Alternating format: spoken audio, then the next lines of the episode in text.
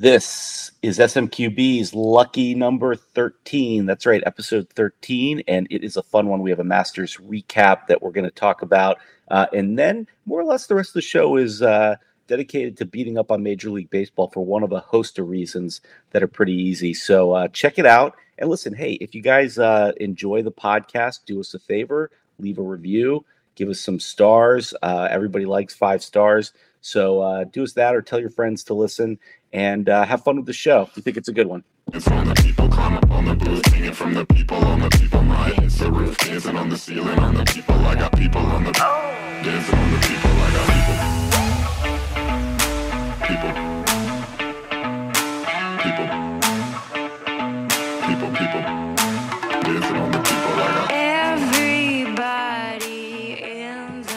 Episode 13, lucky number 13 for the SMQBs. And it is a week of drama on the green and for those in the green. House, what quarterback for the Eagles took the last offensive snap last year? That's a great question. Um, but it was not Jalen Hurts. It was Or not, Carson Wentz. I believe, I think it that it was, was- uh, Sudfeld or whatever his face was. Nate Sudfeld has mm-hmm. signed with San Fran. The Eagles are Uh-oh. without Oh, no. another Oh, no. quarterback. It's Oh, just is there- every week there's an Eagles Wow. quarterback Is there story. no number two? Who knows? Who knows at this ah. point? Wow. All right. Did you hear the Pats cut Edelman just Yeah. now? Yeah, I saw that. breaking Didn't news. physical. Yeah, Yeah, no, is, he, he- is he, is he No, already on he's the Bucs? retiring, right? I He's think retiring. retiring. He's Yeah. going to retire his knee. He didn't pass the physical because of his knee. The Same Eagles, the Eagles just traded a first round pick to pick up Edelman to play quarterback. yeah, he played quarterback in high school. They may right. take him. yeah. Yeah, the same way Gronk retired. He'll be on the Bucs by tomorrow morning. Yeah, his let's- knee will his knee will be fine. Let's All talk. coming Oh, together for Mr. Brady. wow. The master plan. Oh, speaking of master plan, let's Uh, talk nice about the real green that mattered. Nice segue, Milk. Take us away the Masters tour. Well, I'd love to, but I think the first thing I'm going to do is start off with an apology to our listeners. Because if you tuned in last week and were smart enough, stupid enough, I don't know, to take our picks and then take your hard earned money and gamble according to those picks, then you most likely lost every penny that you had. Uh, I'm going to throw out some names here. These were our predictions for the Masters champion uh, Dustin Johnson, Justin Thomas, DeChambeau, who I believe the quote from Pope was something along the lines of he was going to tame the fairways or Bring the course to its knees. Bring the course to its, to its I'm knees. pretty sure I said he could. correct. Oh, here Um, we go. Lee Westwood was thrown out there. Brooks Koepka, uh, that was another one. Oof. and Morikawa, although there is a dispute on whether it was I s- Matsuyama. yeah, I said Matsuyama. I don't Correct. think so. No, you don't Um, We need our yeah. we need we really need our post production team to work on the audio You- you- clarity. you don't get the Japanese name field on that. Sorry. Um, Guys, I think it's time we face the music. Uh, we got crushed there. I don't even think any of those guys, none of them were relevant. Uh, did any? I- I picked Any- Spieth. Speed, You're right. You did. we got Yeah. one out of 10. You had him as your pick and your dark horse, which maybe that gave him extra oomph. Ugh. And then then I did just what Patrick's accused me of doing uh, during March Madness. I turned around and picked, picked somebody else for my pool. yeah. right. But you I won your the- pool. I did Yeah. the same thing. But we'll we're gonna let that pass. Anyways, listeners, don't give up on us because we are gonna make you some money before the end of the year. I don't know how. Oof. or- Well, here's here's Oof. an inside tip to the listeners on that score. The more confident that Pope and House sound, the less likely they are to be correct. So Or we're, go, we're already go in the opposite direction. oh, so we're already forgetting Oral Roberts. We're already forgetting Oral Roberts. Who's that? What, Oops. what are you talking about? Milk, did you like the Masters? Uh, I think, uh, by the way, and a special apology to Nace's cousin if he's listening. I think his house He is may- getting he may not foreclosed on anymore. next week. I, he, he may not be listening anymore. he used to listen. He can't afford the Wi-Fi connection any longer. yeah. yeah. but look, uh, congratulations in order for for Hideki. Uh, really, a, a you know he's kind of like the best golfer I think to that everyone kind of doesn't really know about or they're not on. He's not on anyone's radar, but he's actually really solid. I mean, I think he was as high as what he was number two in the world at one point. And I remember when he won the won the Memorial in 2014, and I, you know, he was supposed to be this next big thing, and I think he won a few more tournaments and kind of fell off. But uh, it was I'm not shocked that he won a major. I I feel like that was going to happen in his in his career, but everyone's kind of you know I guess shocked because he sort of fell off, and he's not really well known. You know, he's not one of these big names like DJ and and and these Brooks and and all that. But can I just say, as a guy who appreciates the pressures of golf, how what it must be like to have literally an entire country rooting for you to Right. to win a mass uh, to win a major. Like this guy went in with a 54 hole lead, and the entire he is the only player relevant in Japan. Like there's no one else. We get we get kind of we're kind of spoiled as Americans because there's there's I mean ton of great American golfers. We're usually winning a, a major at least three out of four every year. This guy is the only player in Japan that's that's relevant on the PGA Tour, and to go into that Sunday and it the wheels could have fallen off. I mean, number one, I mean he started off in trouble. Um, there was a couple couple times throughout the the round that you know you felt like it could go the way of Xander, and we'll get into that in a second. But he he played well enough to win. He didn't shoot a great round, 73, but it was good enough. And uh, to do that with the the weight and the pressure of an entire country rooting for you, I don't know. I just thought it was pretty awesome, and that's a lot, a lot. I mean, winning the Masters is hard enough. Doing that and winning it for your for your country, who you know is all rooting and tuning in, just seems even more challenging. So good for him. Do you guys remember when Ichiro first came into Major League Baseball and the amount of uh, press coverage he would get from Sure. the Japanese press? And he was like, you know, one of nine people on the team. This guy's out there playing uh, solo for the country. I mean, amazing pressure, I'm sure. You, you Darvish had the same phenomenon when he came to the Rangers. I mean, the media was just all over him. That was one of the more interesting observations they said yesterday that the Masters, the media is not allowed inside the ropes. And it's an interesting thought that if the Japanese press were allowed inside the ropes for the four days of that tournament, whether the pressure would have gotten to Hideki, because that would have been a massive, like you guys said, you know, with Darvish and Ichiro, the massive number of media, he actually was had the benefit of being able to block that out inside the ropes and not have to put up with any of that media circus.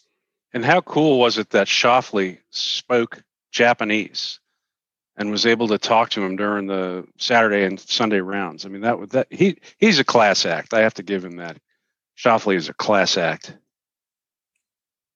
The- It's really good for the game of golf when these countries break through, but particularly, I mean, it's it's been very clear in golf for the last several years that you know the Asian continent, their interest in golf, and you know just they're crazy, crazy about it.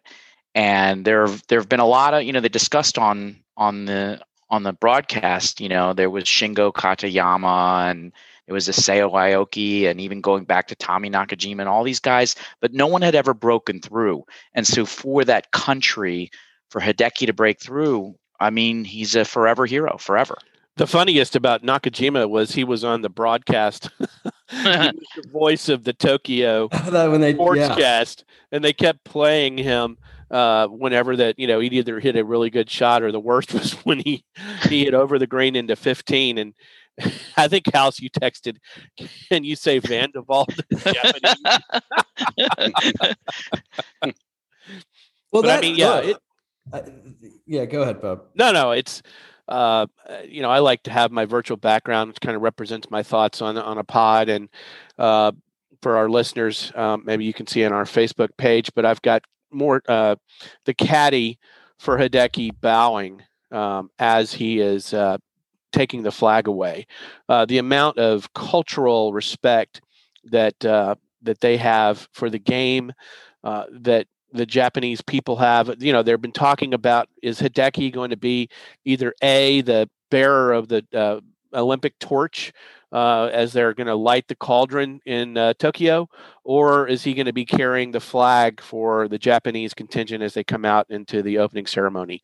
Um, so so hard for us to understand the impact uh, that this has, and you know, Tiger and uh, Jack both tweeted, and I uh, retweeted for the SMQBs last night. Great quotes where they were honoring. He was both honoring Hideki and talking about the great impact it would have on the game of golf worldwide by having Japan have a, a green jacket. So, you know, I, hats off, bow, curtsy, whatever to uh, to Hideki and his crew.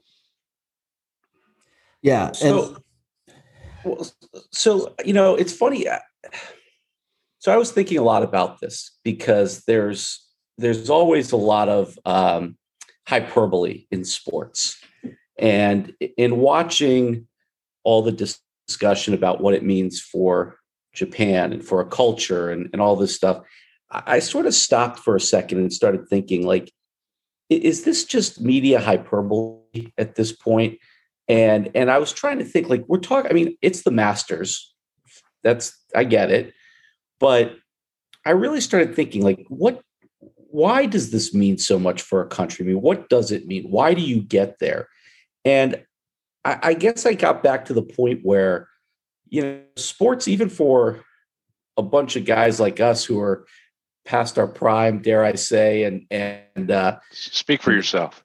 towards more towards middle age than not but Even you know, sports are sports sports are still for kids right? And and and even for for adults who watch it it's a kids uh, uh fantasy land. And that's why we get so enthralled by it i think and i and i think when when you talk about what this mu- must mean for a country i kind of have been focusing on what it means for the kids who are picking up golf clubs today or who will start to play the game because their families had them up at what two in the morning to start watching the round yesterday.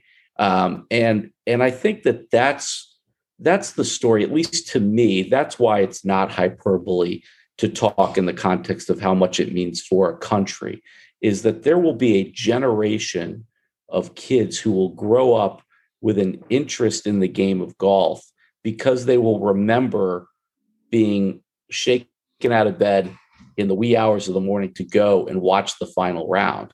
And I think that that's that's kind of one of those uh, uh, common denominators for all people across the world, right? The the interest and the really what's what's almost living vicariously through that athlete who's out there and doing something great and why you root for him so much. So um, you know, I I I don't want to say I was skeptical of the importance of the story, but I, I actually tried to think about it as opposed to just going with the moment, and and uh, that's so I, I'm I'm even more swayed as to what a big story it is.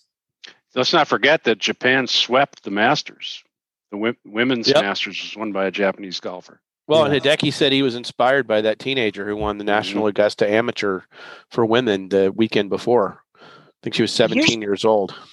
here's, here's the really cool thing about the masters for that entire country that sometimes i think we forget you know of course the other three majors in golf they rotate you know so pga is always somewhere different the open in britain is on a rotation and the us open masters is the masters always in augusta and so every single year when you see these holes, if you turn on the television in Japan, you get to relive the glory of the same hole.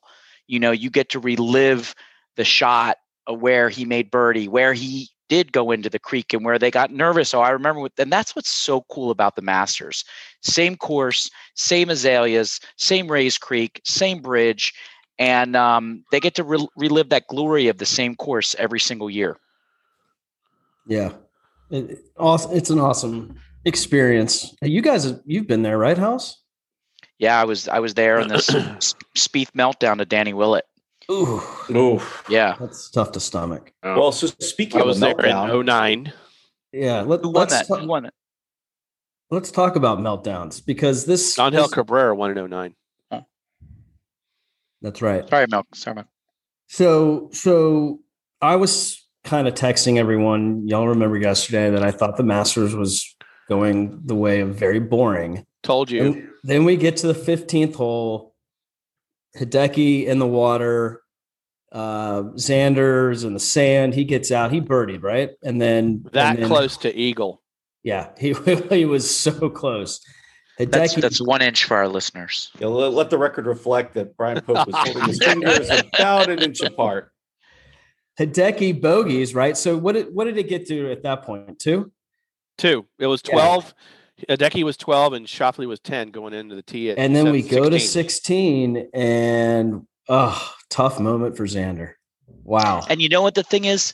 If you'd been watching throughout the day, 16 was an unbelievably gettable par three that day. There were a lot of guys. There were guys that were scaring that hole from a hole in one, like close. one one after another. It was a totally gettable. Forget about par. It was a gettable birdie hole. Yeah. Yeah. Uh, He just choked. I mean, literally. It, it was tough to see. I mean, it was it was hard. You know, Dottie Pepper said a wall of wind hit it, but Eh, Schauffele admitted that they they misplayed the wind. He said he hit the right club as far as what he wanted to do. He just misplayed the wind. But you can't do that. You you got to make sure you get the ball up on the spine, like Brandel Chamblee said. You get it up there and let it roll down. Mm-hmm. Got to hit a seven instead of an eight. Hideki hit a seven, and and he was he was fine. I mean, he you know difficult two putt, but he was able to make it. But is that a choke or is that just, you know, you're you're playing Augusta and you know you're in the Masters? Is that really a choke or is it just that at some point the course gets you?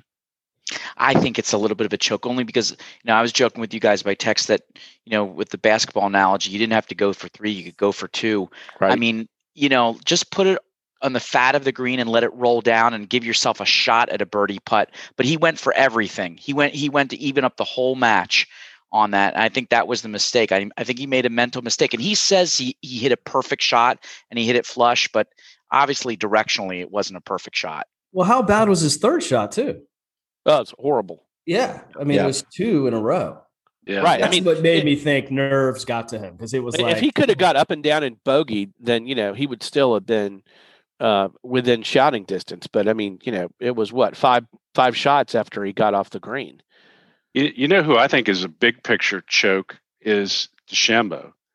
I mean, t- you know, two years ago, and and in you know, in stark contrast to Matsusuma, um, two years ago he arrogantly brags that he thinks his course plays like a 67 instead of a 72 Because of par him. fives.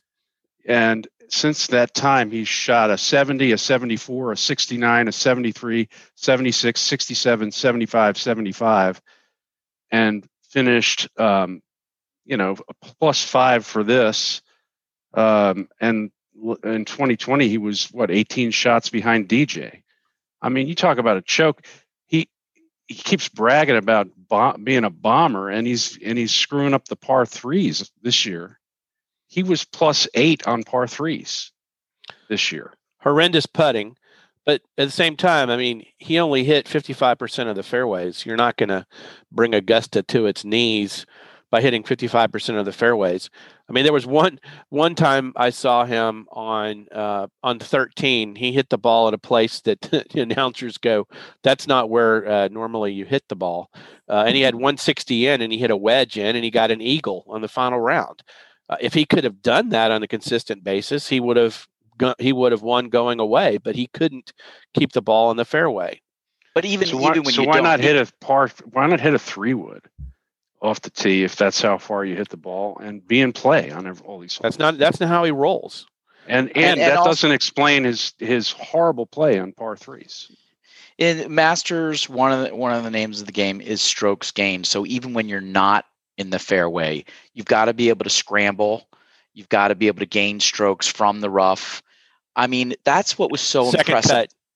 yeah the the, rough. well sorry sorry augusta um Sorry, you want to play there, second cut. Butler Cabin. I don't. I don't think I'm going to get that Cabin. opportunity. But listen, I the I want to make sure that folks understand that Hideki, no question about it, he won this tournament. Nobody lost this tournament to Hideki. I mean, he he was really he got to a point where he was almost on autopilot. Yes, he had a couple of shaky holes at the end, but he was just so so solid. And he, you know, what did he get up to at one point? He got it up to minus 13 13. on yeah. Yeah. I hear your I, I don't know. I I, I hear your think- point, but but and and look, I don't want to take anything away from the guy who won the Masters. That's not my intention here. But so many guys, particularly that this group of people thought would be in contention, just shit the bed in the first two days and, and were out of it. I mean, you could argue a lot of people lost it on Thursday and Friday. You I mean, look at the big names who missed the cut. It's Yeah. amazing. Just amazing. DJ, defending champion. Yeah. But I would Rory, I would argue though that Rose, uh, more than any other golfer, lost the tournament. I mean, he shoots a 65 on Thursday.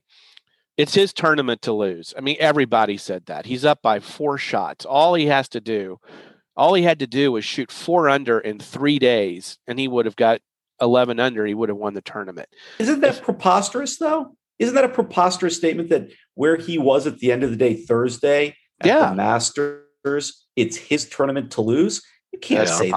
preposterous. Not not Yeah, not at all. think If win the Rose- Masters on Thursday. if if Ro- all Rose had to do was shoot 70 the next three days and he would have won going away. It no was his way. I, to I- no. I would love to know the number of wire to wire winners ever in the Masters. Spieth, obviously. Uh, Very, very few. Tiger. And Tiger. The, the wins kicked in on Saturday and Sunday, and what you saw Rose do over and he could not gauge the wind. He was sh- just launching it over green after green after green.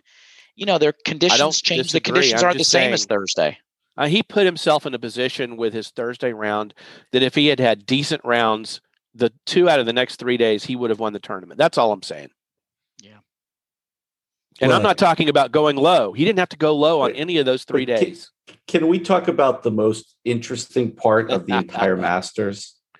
Without a doubt, the most interesting story of the entire weekend was the arrival of Zalatoris. House, love you it. totally agree with this. Adam don't you? Sandler's This was- caddy. this was your favorite part. Happy of the Masters, wasn't? Gilmore. You guys want to talk about Lightning McQueen? Ka-chow! Ka-chow! Owen Wilson. Listen, I it, it is a very nice story. The guy, all 125 pounds of him, he's got a very nice, got a very Wait, wait, nice swing. Wait, I'm going to interrupt for a second, just for our listeners. Whenever one of us says, "Look, it was a nice story," that means that previously someone's been sending text messages talking about what a fucking asshole the guy is, how this is ridiculous, and then we come on here and we dial it back about 11 degrees. So that's that's kind of what's happening. No, when you it's- hear it's- someone go, it's It's, a "Hey." judicial, it's a judicial version of with all due respect. That's what yeah, that's I right. just I just think that it, it's a good story. He's a nice player. The the the we were talking about this on the pod a few weeks ago. How desperate the PGA needed like a new face, somebody to grab onto. You could hear that in the broadcast booth. They were pretending like he was a 16 year old who'd never played golf before. He is 24 years old, not 20, not 21. He's not a Spieth. He's not a Matthew Wolff. He's not one of these one of these guys that just like just got you know onto the tour. He's 24 years old with a really nice swing, and he was overwhelmed by the moment of the back nine. I are, are we all Came in s- second. He came in second. Whoa. He's solo solo Overwhelmed. second place. Okay, but He Shot- shot a 70, right? yeah, Yeah. he shot a Yeah. 70 on Sunday. sole what does that make possession of second place. He's and he won by he overwhelmed lost by, about he lost by 1.7 one million in stroke, right? winnings too on that. He, lost he by one came in stroke. second because Schauffele went in the water on 16. I mean, you know, Well- I think he's a nice player. I think he's a nice player, but this gushing love affair that everyone's having with Will Zalatoris, I'll just say this, cousin Nace, don't bet your future, your next house on Will Zalatoris. I, I look, I am. I want to still technically anybody- a rookie? He doesn't. He's have not even tour on the tour. He doesn't have his tour card.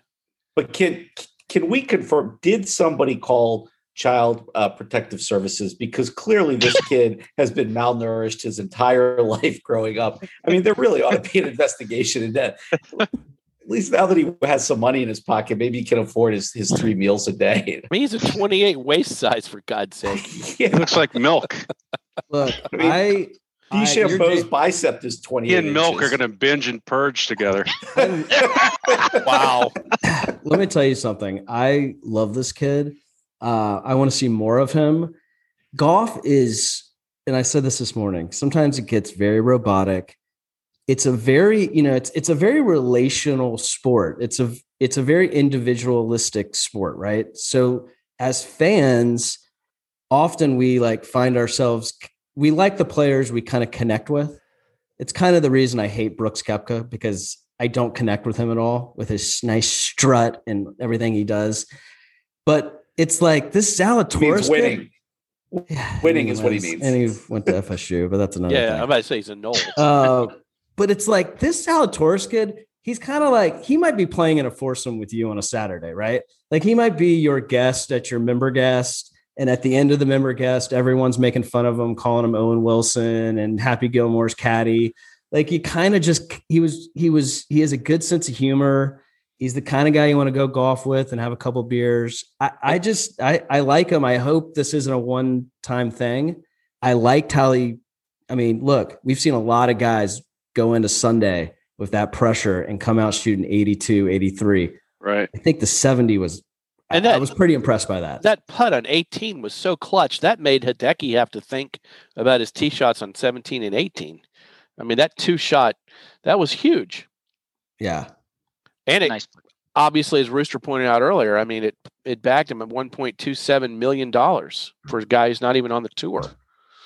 Nice. But I think there was somebody on the pod who went out as he's wont to do and made a very bold prediction about this guy's future. You you care to repeat that? Are How you talking about? I think he's I talking don't about think House. I don't I don't think you're going to see Will Zalatoris win a major. Oh, I just don't. wow. I Mm. just don't. Mm. I don't. I don't. I don't think the guy.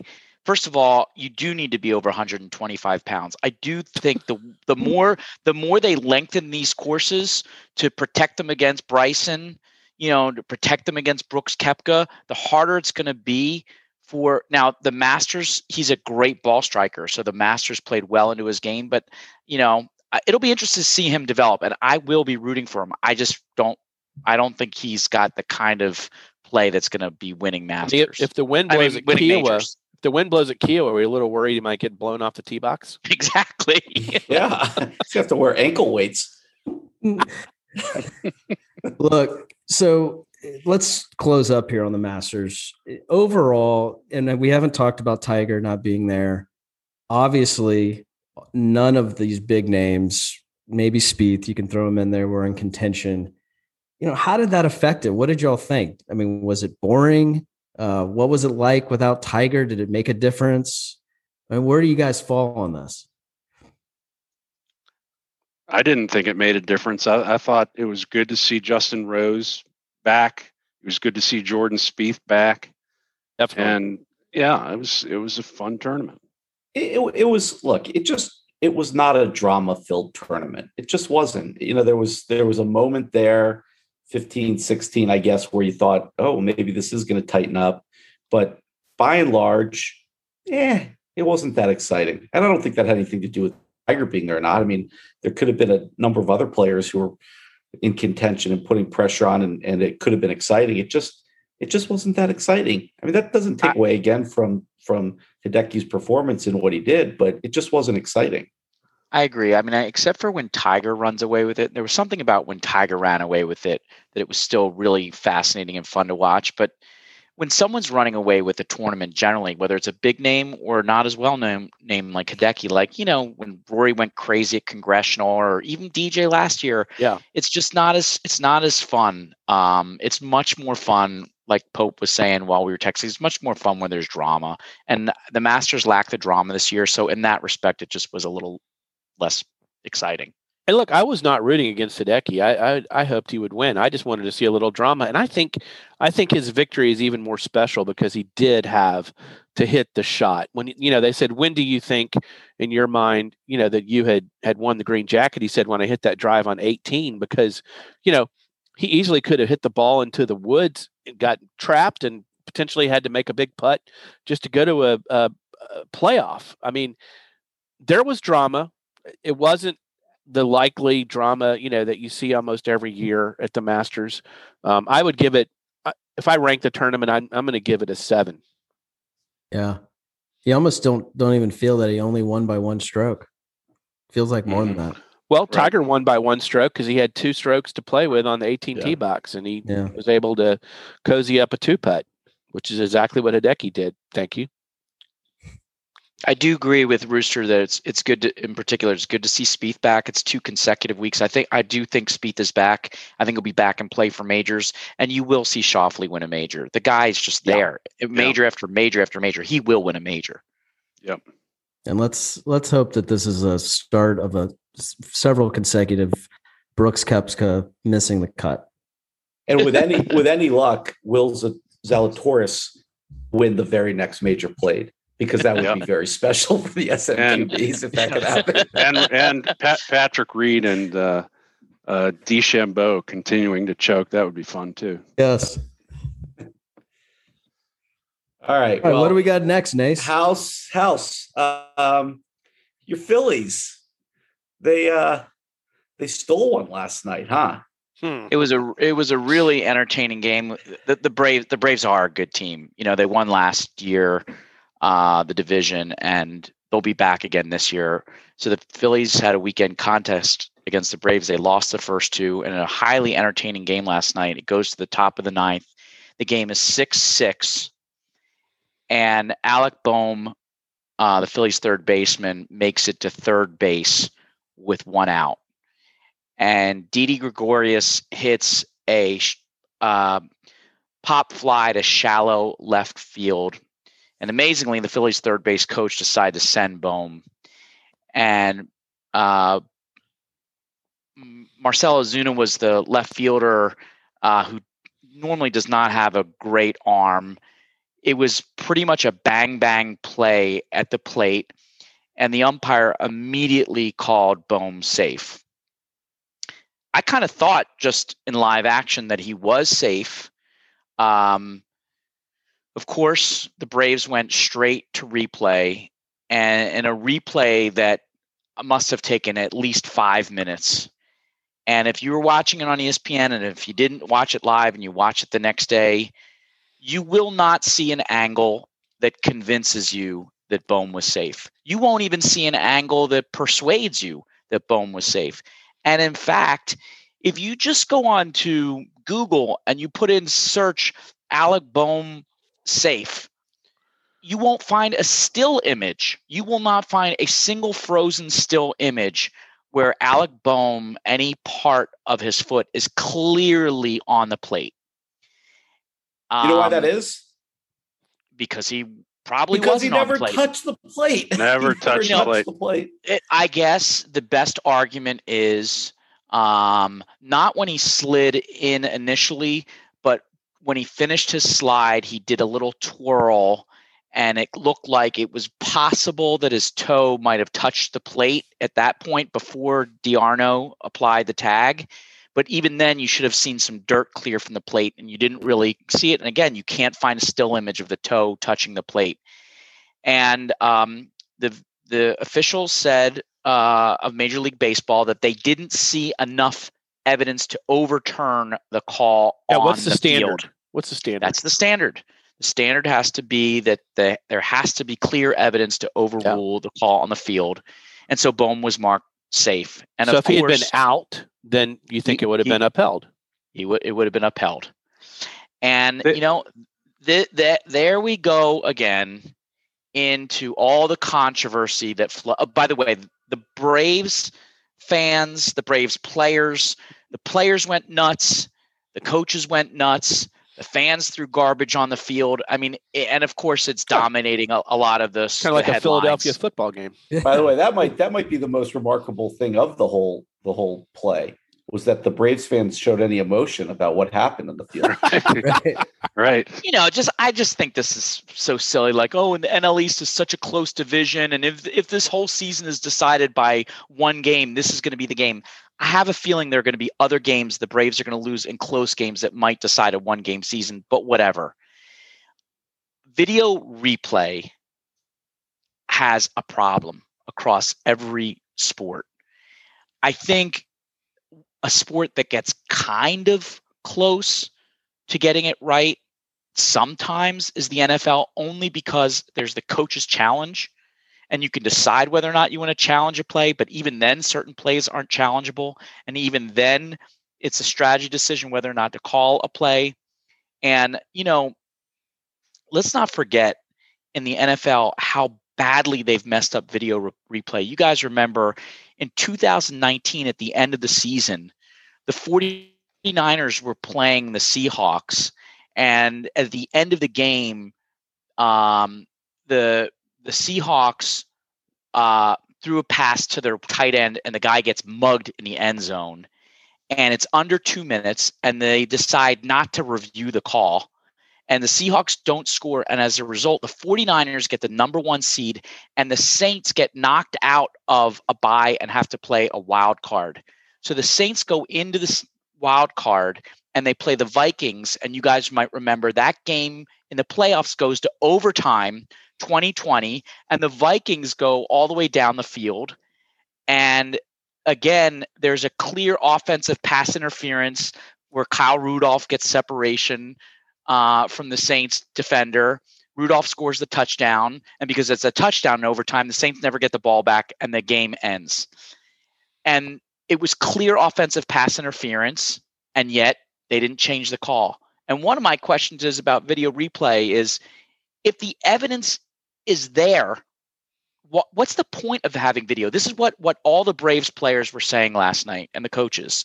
What is the point of having video replay if you're never going to change the calls? If the standard is such that it needs conclusive evidence or whatever, I just think that video replay should number one only be used by coaches. And if there's evidence that shows that the play was wrong, you, you call it wrong. Otherwise, leave the human element in the game. Sometimes refs get it right, sometimes refs get it wrong. Do you guys think video replay So- should be in these games? So, as a matter of course, I I hate hate hearing about people complaining about referees and calls costing them games because you know if you don't like the call at the plate in the top of the ninth, then don't let the game be six six going into the top of the ninth, right? I mean, so that's that's my starting point. Is I hate this, but we put video replay into these games with the goal of getting the calls right right? The, the statement was well look referees the game's fast the officials you know they make mistakes humans make mistakes. We can correct that. But now what we're doing is we're letting humans in a box in new york or in a studio somewhere they're making mistakes. We haven't eliminated human error from any of this or maybe the mistake is the way the rule is put into place the replay rules are put into place in a boardroom somewhere with a competition committee. We have not eliminated human error from affecting games. All we've done is slowed games down by five to 10 minutes while people look at calls. And now we just have a different human to be angry at when they when they keep a call. It doesn't work. It doesn't fix games. I would just get rid of all of it at this point. Let's just have the referees call the game. And you know what? There are going to be games that are won and lost based on a referee not seeing something. I mean, the, the most egregious one you can think of, and there was no way to fix it, was uh, what was the ref the umpire in baseball? Uh, Je- Jeffries, Jeffries, who got the perfect game wrong for the Oh, Detroit right. Yeah. picture. That kid who was like a rookie or or whatever, and he had a perfect game going, and the guy blew the call at first base by about two steps, and he couldn't do anything about it. And you know, I mean, that's about the most egregious one around. But still, let's just move on with this. It doesn't work. It hasn't fixed the, the games to where we don't have any mistakes in games anymore. So let's just not even deal with it. That would be my it, take. It's, it seems to me that Major League Baseball's goal, overriding goal, isn't to make sure that it works. They they're they're confused. They have this, they have the technology to get it right, but they have this overriding philosophy of we don't ever want to question our human beings uh, judgment calls, our our umpires' judgment calls. Well, everything is a judgment call. If the technology can get you the right answer and you're going to use it, then get it right. Exactly. But but stop mixing and matching what you're doing out there. You know, there are a lot of calls that um, we'll get to this later with the Conforto issue, but there are a lot of things that are not, they're reviewing the play, but they're parts of the play that are not reviewable. So they they know what the right answer is, and they can't get it right because they've put themselves in a box with the stupid rules they've imposed because they're so biased against second guessing their umpires. Pope, you know a little something about a video replay in a playoff game. When when Dez Bryant versus the Green Bay Packers. It I was mean, a catch. It was a and that's what they called it and he the made field, a right? football move. And Yeah. he made a football move. They called it a catch on the field, and they overturned it. Said he didn't make a football move before he fumbled. And ever But they since that day, nobody has any idea what a catch is in the NFL Right. now. I mean, your Right. guess is Right. as good as as mine. The human observation on the field was the guy made a catch. Move on. Keep the play going. Right. And I'm believe me, I, the, I don't the one the they took the, the one they took away from Megatron, I think, was even worse. I can't remember the circumstances, but it was such a clear touchdown. They took took it away from him, and it almost sucked the life out of him after that. He just had no joy left and retired soon after. I mean, should should you add video replay in for the playoffs because the games mean more? Should you add video replay? I mean, I kind of agree what Rooster says. Like, if you have the technology and you have evidence of it, don't be afraid of overruling your umps and protecting your humans. If get the play right, use the Right. technology for what it is. Use it quickly. Use it. Use it. Use it quickly and get it right, like the SEC does in football now. Uh, I mean, in basketball. Remember the the um, I think it was the LSU. I can't remember year end of the year LSU in basketball. The SEC has its own crew. They're not sending these things to New York to be um, Right. reviewed. They're doing it pretty much on the spot, and they're making quick judgment calls. By the time the refs get to the sidelines, they've got the call, and they just come back and announce it, and the game moves on. I mean, there's a way to do this right. I think I, I think they should get it right. I, I I've seen it very effective in um when in stealing plays, like when the guy going down the second and that quick slide, quick tag out, and then you know inevitably they review it and you get a really solid look and he either beats the tag or or not. But I mean, there's been many times, at least in games I've seen personally, where the umpires have absolutely been overruled. So I think it can be effective. It's just a question of, you know, you know the irony is it was it was such a dumpster fire in the NFL that from 92 to 98 you know they took it away. They started the NFL with it in 86 it went for 6 years and then it was a dumpster fire of a situation. And then they they claimed that the technology got better to bring it back in 99 and it's been like a real headache ever since. Um you know the last pre-covid season to, in 2019 there were 13 coach initiated uh challenges on pass interference and none were overturned, which means that the refs, presumably on the field, the humans are, are pretty much getting it right. The worst of all of them, though, the worst, because it's in every sport, but the worst of all of them is if you watch Premier League soccer and you, you know, all of us watch Premier League soccer, they have this, you know, video assisted referee VAR and they they use it on everything on fouls on offsides on everything you know leave it to handballs leave it to penalties inside the box but it slows the game down yesterday there was a crucial call that changed a play in the game video is not helping sports it's slowing it down it's taking away the human element now i say that until one of my teams gets screwed but right, um, exactly. Right. Well, Well, I that's mean, right. ye- Until it benefits you. in Tottenham and Man UK. I mean, I have no idea why VAR even got involved in that. That was that was just a, a play through. Um, you know, Son uh, from Tottenham uh, got hit in the face, but I mean, it wasn't wasn't violent. It wasn't intentional. Uh, and and they, you know, they they called off a goal. Obviously, Man U came back and won, but uh, uh, the VAR and the EPL has been the bane of many many people who are watching that especially over in England I mean they're they're up in arms about it because they think it's changing the face of football over there uh, and and there's a big movement to get rid of it um, because you know it's they say they don't even recognize the old observers say they don't even recognize the game anymore because of VAR I mean you've got you've got in, in action in the penalty box. You got a kick, and a guy does this, and it hits his shoulder as he's trying to get out of the way, and they call that a handball. Give him a PK, and the game is over in stoppage time. I mean that that is uh they they've got to do something about that. But you know, I did a little bit of research for this segment. What what percentages do you guys think of the overturn, unless you already know, for Major League Baseball? How many how many calls do you think are overturned? God, you know Oh, what? Before we answer that, I am. I just thank you, Pope, for having a stat. I knew it was going to come eventually. I love it. I was waiting for it. It only took 45 minutes, but it's here. Let's go for it. I'm That's my I'm gonna go favorite with- part of the pod. I'll bet you I'm gonna go eighteen percent. twelve percent No, forty-two percent are overturned. are overturned. Yeah. How That's about what I'm NFL? saying. I think it's more. I think How about NFL? Twenty percent. Oh, in the NFL, I bet you it's like sixty percent because of the Four. challenges by the coach. Rooster, 50. forty-one percent, Huh.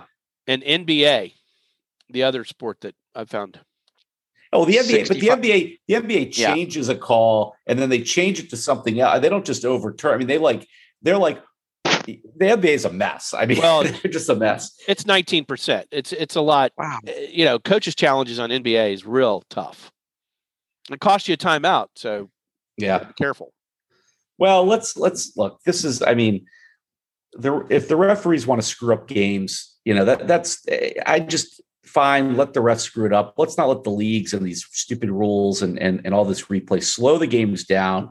Just just make it so unbearable to watch and and screw it up. You know, I, I personally, I'd much rather watch a guy who's who's doing a little cheating behind the scenes and trying to get get something around the referees like uh like Trevor Bauer, right? Can we talk about Trevor Bauer? I mean, Oh man. there's so much crap going on in these games besides, you know, just calling balls and strikes and and and referees or umpires and whatever. Let's talk about the Trevor Bauer story. I, will be interested to see where Mr. Purist come to, comes down on this one. But uh, I uh, I call this segment uh, your favorite pitcher has been cheating his ass off for a long time, and Major League Baseball didn't care until Trevor Bauer opened his big fat mouth. yeah. Um, you know, Trevor Bauer wrote uh, in one of his many tweets about two years ago that he's been trying to chase down the spin rate because he's identified it as such a massive advantage. He's, you know, he says um, vertical movement is way more important than velocity, and if he can get the right spin rate, he's going to be awesome. And he said for he's been trying for since 2012. He couldn't find anything that worked really well except using foreign substances. And he turned around and said, "And guess what the Astros are doing?" Two seasons ago, that's exactly what they're doing. They're cheating Major, Major League Baseball, and Major League Baseball said, "Ah, go away." We, you know, it's, it's a commonly known secret. Shut up, Trevor Bauer. We don't want to hear it. So Bauer's like, "Okay, fuck you." yeah. and he's he so he starts doing it last year. His spin rate goes up something like 500 RPMs in in one season, and he wins the Cy Young. So now Major League Baseball is like, okay, well, you know what? We just so happen to have this new technology called Statcast, where we've got all these fancy cameras everywhere, and we can actually measure spin rates. And wow, yours really did go up. So they confiscated a bunch of his baseballs, and this guy who was trying to change the system, I think, is going to wind up getting suspended for calling attention to it in the first place. And he is a jerk. Don't get me wrong. I know, Milk, you Right. hate him. I mean, he he came out recently and called Ken Rosenthal a gossip blogger, as if the guy isn't a serious journalist. Um, you know, he's a jerk. But I kind of feel like he put himself out there and said to Major League Baseball, "I'm doing this. I'm telling you, I'm doing this, and I dare you to do something about it." So should we talk about his record-setting contract now or after we get to the Yeah, end of the segment Right. about when he started cheating and when he signed that contract? I yeah, wanted to know the exactly. Appropriate. Yeah, point. but I mean, I think he tweaked his nose at Major League Baseball, and they finally had no choice but to look into this.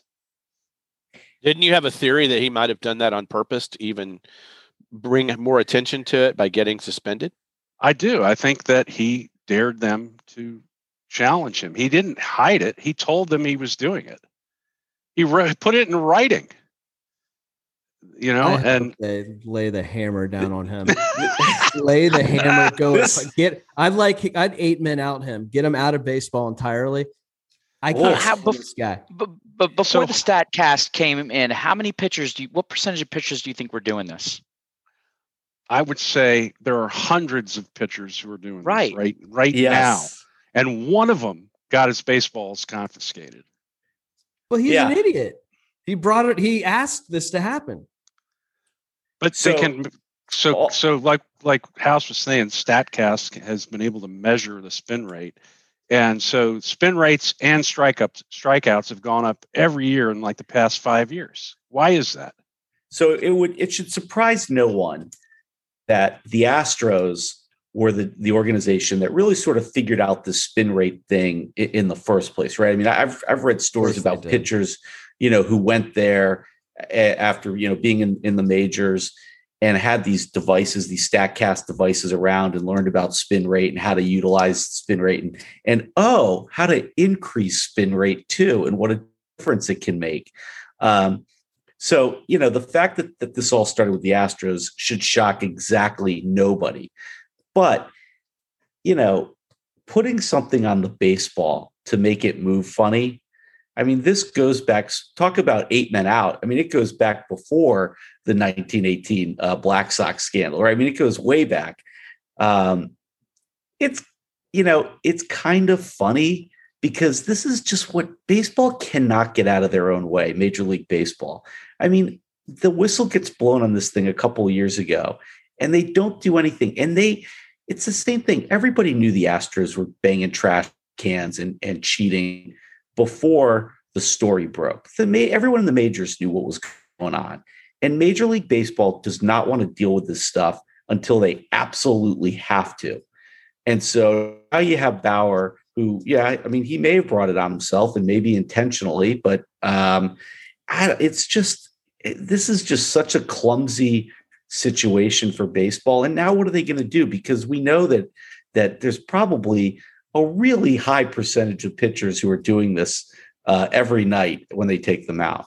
and they're and they've gone way beyond you know a little pine tar on the back of the hat they're using these custom blended stuff and you know expensive blends that are hard to detect and pretty soon eh, you know it's it's going to be standard fare i mean and it is i mean they're doctoring the baseball the game is named for the ball Yeah, shouldn't there be some integrity in the damn ball Well, listen, I mean, like Bison was saying, th- this has been going on forever. I remember, uh, I guess it's within the last six or seven months, one of the Yankee greats that passed away was Whitey Ford. And so much of the uh, stories that were written about Whitey Ford were about how he was famous for Cutting just it. getting in that, for just, yeah, doing that little something to the baseball, you know, that affected. This has been going on forever. I, you Yep. know, like, how how much does this bother you, Bison? You're you're the you're the professional baseball player here. How much does it bother you that people doctor mess with the baseball from the pitching mound? So here's you know here's where it becomes offensive. Like Rooster was just saying, they, we've gone to these exotic substances now that like guys are like plotting out what can I put on the ball and how can I not get caught. I mean, it, it's just like look, people have been stealing signs in baseball since the start of the game. But when the Astros put a camera out in center field and start watching and relaying this the pitch to the batters, you know, now it's a conspiracy. Like, right? It's like it's like it's just more offensive at that point, and that's where it becomes offensive. Now, this isn't a guy who's putting a little Bengay on his shoulder and scratching and, and going to the glove. I mean, these guys are like sitting down and plotting it out Right. it's it's almost it's like the steroid thing, you know, where people were trying to figure out what substance can I put in my body that won't be caught on a test. I mean, that's that's where we're going now. It's Right. too much gamesmanship at this point. It's not just about getting an edge. It's flat out cheating. It's just cheating when you're going to that sort of trouble and it's part of your pregame ritual or even your off-season conditioning program is to come up with the best substance to alter the flight of the ball. That's cheating. Even even Gaylord Perry would be ashamed by these pitchers. I don't think I don't think so.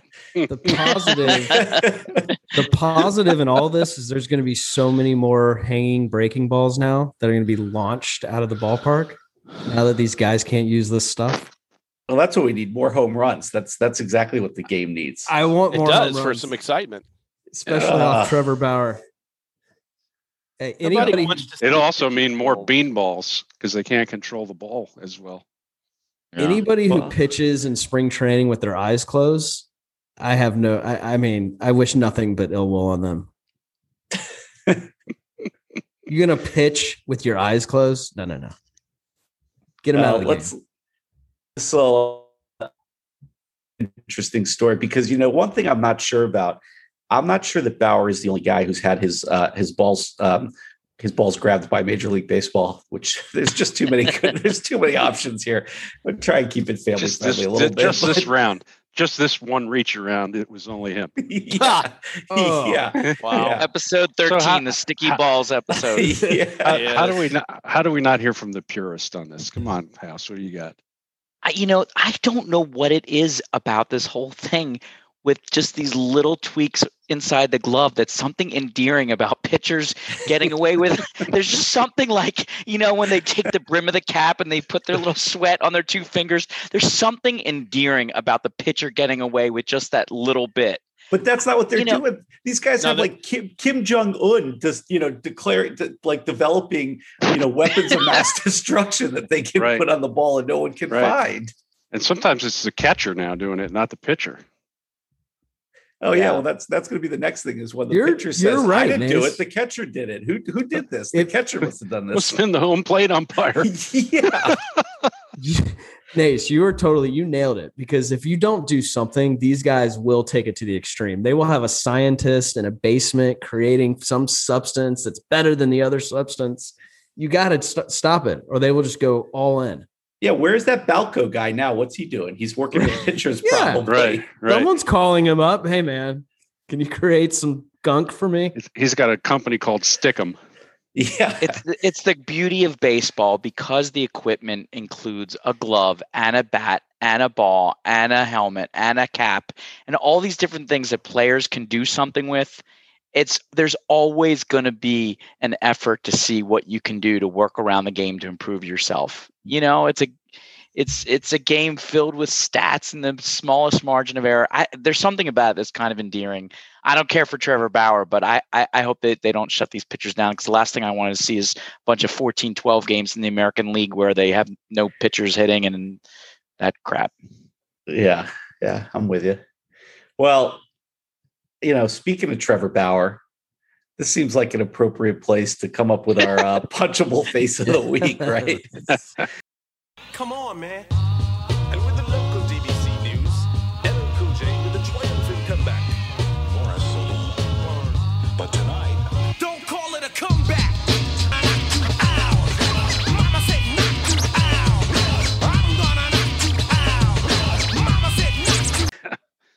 I'm going to right. start out. I'm going to start out. I'm going to start out punchable face by reading a rule to you, Major League Baseball rule 5.05b2. A batter can proceed to first base if he is quote touched by a pitch ball which he is not attempting to hit unless A the ball is in the strike zone when it touches the batter or B the batter makes no attempt to avoid being touched by the ball. So if it's a strike, it doesn't matter if he's trying to avoid being being hit. If it's a strike, he's a it's a strike, and he cannot take first base. That's what the rule says. So four days ago, the Marlins and the Mets are playing. It's the bottom of the ninth, and tie score, and the Marlins relief pitcher is just struggling mightily. A guy named Anthony Bass. Bases are loaded. He's got he's got uh, Michael Conforto in a one one and two count he throws him a perfect curveball over the right over the heart of the plate for strike three. The umpire Ron Kulpa is about to call strike three, you're out, and just as he starts to call it, Conforto leans in with his heavy armor on his elbow, and the pitch nicks his arm. So Kulpa sends him to first base for a you know a walk off hit by pitch, which just complete bullshit. It violates the rule. And you know what? I'm with you, Chris. I'm not. I'm not terribly upset about players pushing the limit. So I'm not saying that it's Conforto who gets the punchable face. People make mistakes, and even Ron Kulpa came out after the game and said, "I made a big mistake. I should have called him out." So now they're calling him Mia Culpa. Mea culpa. My punchable face is Major League Baseball because, you know, Donnie Baseball, the manager of the Marlins, immediately protests. So they go to the, the replay and they look at the replay, and all they're allowed to look at was did the ball make contact with Conforto? Because they deem the question of whether it was a strike or whether Conforto, if it wasn't a strike, tried to avoid being hit. They deem that as a judgment call that Kulpa had to make. That's not reviewable. The problem is the review made it absolutely clear A, it was a strike, and Conforto leaned into it in, intentionally trying to be hit. He, he made no effort to avoid it. If you got the technology, like I said before, use it and get it right, he was out. And he should have been called out and they just ignored the technology. They ignored the clear vis- visual evidence, and the Marlins got robbed of a game basically. So I, I give punchable face to Major League Baseball for being such pussies that they're so afraid to. You know, they're just so afraid to offend their umpires because they have a judgment call they're supposed to make. Fuck you, Major League Baseball. Get it right. Boom. And oh, bu- oh, Uh, oh, by the way, I have to do some editing there. oh, by the way, the NCAA got this right a few years ago, and it was involving Conf- Conforto again. Conforto was a hell of a hitter for Oregon State, and in 132 at bats, he got hit by 38 pitches his last year in college. Huh. And the NC- NCAA said, "Well, that's enough of that." So now in the NCAA, the the judgment call the ump gets to make is if I if he thinks that the player tried to get hit, he can call it a strike instead of taking first base. It's a strike on the batter. Um, so eh, I, you know, get it right. You know, I, I. I agree with you. I, I I think I agree with you on every point, but I want to add add one. There's a, there's a simple way to stop guys from like this leaning in, and that is to outlaw some of this Kevlar body armor Right. that Right. they're wearing. I mean, we, we have guys in our military who are jealous of the of the armor that Major League Baseball players So wear up at the plate. I mean, you take that armor off of his front arm there, and uh, and and some pitcher, you know, puts a 96 mile an hour four seamer into his shoulder or his ribs, and he's not going to hang over the plate like that. Now, you don't want to do it with the bases loaded in the bottom of the last inning, but you get the point. I mean, these guys, they're up there armored. I mean, this is this was Barry Bonds. I mean, Bonds did this. I mean, Yep. All Good the lord, what did he have on? And he stood over the plate, and you know the pitcher was already at a disadvantage. That guy cheated in every way possible. Now that you think about it, but but take the armor out of the game, and uh, you know punish these guys. They want to get hit by a pitch. I'll hit you by with a pitch. Who's going to stick their elbow into into a 90 mile plus Exactly. per hour fastball ever? On Yeah. unless you're unless it's just covered in Kevlar. I mean, you know, he practices that. How do I get my armor just to the point where it nicks the ball coming over the strike zone and, you know, I can get a base when I need a base? Well, Right. you need one base and you win the game. Perfect That- opportunity. like and I'm and I don't fault him for doing this. I mean, he's trying to win the game for his team, but but I will tell you that uh, Ron Darling and and Hawk Harrelson in the Mets booth hated it. They hated it. They were disgusted that the Mets won that game that way. Yeah, as they should. well, It's because they're Uh, purists. They're purists First, let like me say- House. First let me from this purist point of view let me just first say the federal communications commission please don't punch us in the face but mike fallon's on vacation and he's had a drink or two but second of all I agree. I, I agree with everything that you you said, except for I I do believe that the punch should go to Conforto's face. I mean, I, you can't just finish a whole discussion about trying to stop these guys from cheating. What Conforto was trying to do was cheat. He was trying to cheat his way to victory in that game. Yes, Major League Baseball compounded the problem, but Conforto leaned in like Pope said he practiced it with this Kevlar on, and he took one on the arm for a win.